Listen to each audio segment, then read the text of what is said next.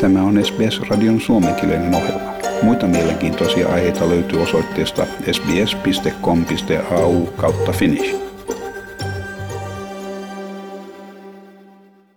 Georgia Daasi on yksi monesta Australian terveydenhuollon työntekijöistä, joka on joutunut keskeyttämään lomansa ja palaamaan töihin sairaaloiden ollessa kriisitilassa johtuen henkilökunnan puutteesta. Hän kertoi SBS-uutisten haastattelussa, että raskaan työjakson jälkeen lomakauden aikana hoitajana teho-osastolla hän oli hyvin ansaitun loman tarpeessa. Mutta kävi kuitenkin niin, että oltuaan vasta kolme päivää lomalla, häntä jo kutsuttiin takaisin töihin. So I initially had four weeks booked. Um, and I was super excited about that just to have a break. I haven't had annual leave since uh, middle of last year. And then on day three of my annual leave, I got a call up at about 8.30 in the morning and they said, oh, do you mind coming back? Um, is today too early? So I sort of bargained and I've got myself a week, but then, yeah, I'll be heading back Friday just to help out. George Darcy on huolestunut sosiaalisesta kanssakäymisestä tuttavien kanssa työn ulkopuolella ajatellen mahdollisia vaikutuksia terveydenhuoltojärjestelmään.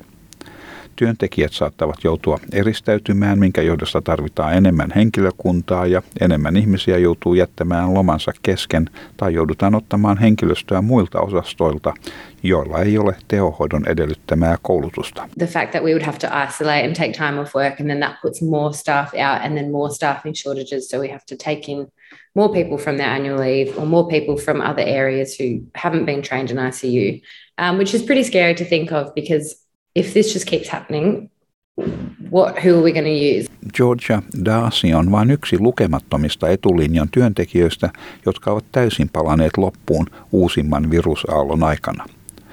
Australian ammattiyhdistysten kattojärjestön ACTUn sihteeri Sally McManus on lähettänyt kirjeen pääministeri Scott Morrisonille vaatien hätäkokousta välttämättömien työntekijöiden edustajien kanssa – Sally McManus sanoi, että hallituksen on välittömästi ryhdyttävä toimiin.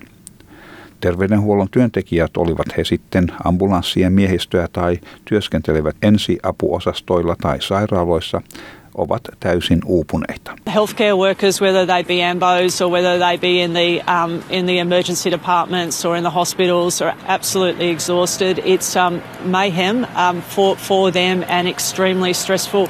And it's very, very anxious time for people who are sick. And there's just, I've never seen so many sick people you know, knowing um, whether or not they need to go to hospital or not. So, I mean, really just need to know that the Prime Minister actually understands the depth of this crisis and the burden that is being placed on us, on, on frontline workers. Paine on kouriin tuntuvaa useassa osavaltiossa. Ambulance Victoria sai jo toisen Code Red-hälytyksen viikon kuluessa aikaisin tiistai-aamuna. Victorian ambulanssihenkilöstön ammattiyhdistyksen Olga Bartasek sanoo, että koko kuluneen vuosikymmenen aikana on sattunut Code Red-hälytys vain viisi tai kuusi kertaa. Ensihoitajat kuten Morgan McCarthy ovat uupuneita ja mieliala työympäristössä on todella alhainen. I think defeated is probably a, good way to put it. Um, morale's really low and everyone's just struggling to be honest. Victorian pääministeri Daniel Andrews sanoi, että puolet Victorian tämänhetkisistä tapauksista ovat 18-39-vuotiaita, mikä edustaa suurta osaa Victorian terveydenhuollon työntekijöistä.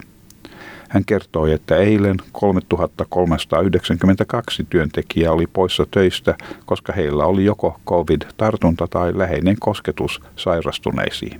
Yesterday there were 3992 health st- hospital staff that were not available to work because they were either COVID 19 cases or close contacts of cases. Uh, there were a further 422 Ambulance Victoria staff who were un- un- unavailable to work as well. So that's at least 4,500. They are self reporting numbers. I expect that number is in fact higher, uh, and that does put great pressure on our system. Dan Andrews ilmoitti 4 miljoonan dollarin ohjelmasta, minkä kautta farmaseutteja ja yleislääkäreitä voitaisiin lähettää kouluihin antamaan COVID-19-rokotuksia 5-11-vuotiaiden lasten tultua oikeutetuksi rokotuksiin tämän viikon maanantaista alkaen. Kuitenkin jo tämän ikäryhmän rokotteiden jakelun ensimmäisenä päivänä sekä lasten vanhemmat että lääkintähenkilökunta kaikkialla Australiassa turhautui rokotteiden puutteesta johtuen.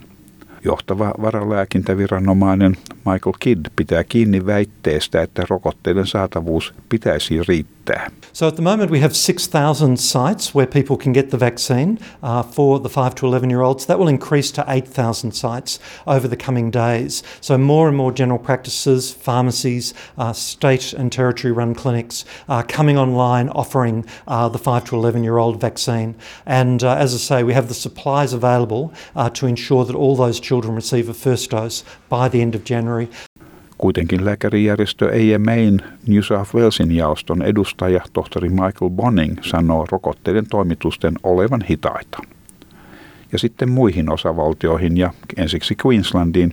Siellä sairaalatapaukset ovat lisääntymässä osavaltion viranomaisten odottavan tapausten huippua ensi kuussa. Noin 500 henkilöä on sairaalahoidossa edellisen päivän lukeman oltua 419 tapausta.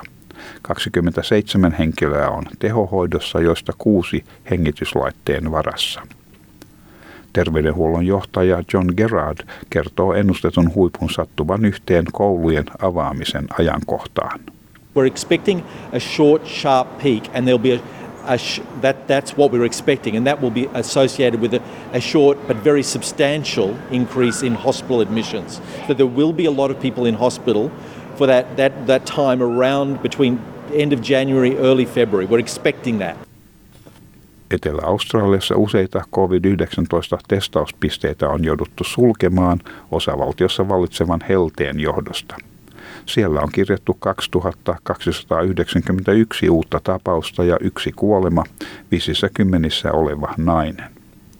Osavaltion pääministeri Stephen Marshall sanoi, että COVID-19-testiä varten aikavarauksen saaneille ihmisille annetaan lisätietoja puhelinviestien kautta. Of course, we have very hot uh, weather in South Australia today, so we put in place the testing arrangements that we had uh, last week and the week before when we had very hot days, uh, so that the uh, stations that were outdoors and drive through were not going to be open between 11 o'clock and 6 pm.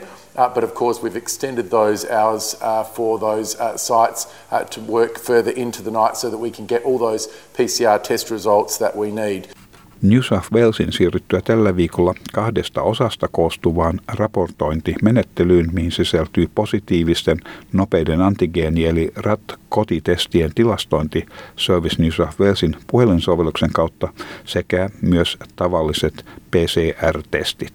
Tasmaniassa on havaittu 1379 uutta tartuntaa, mutta sairaalahoidossa on vain seitsemän henkilöä. ACT raportoi 1508 uudesta paikallisesta tapauksesta.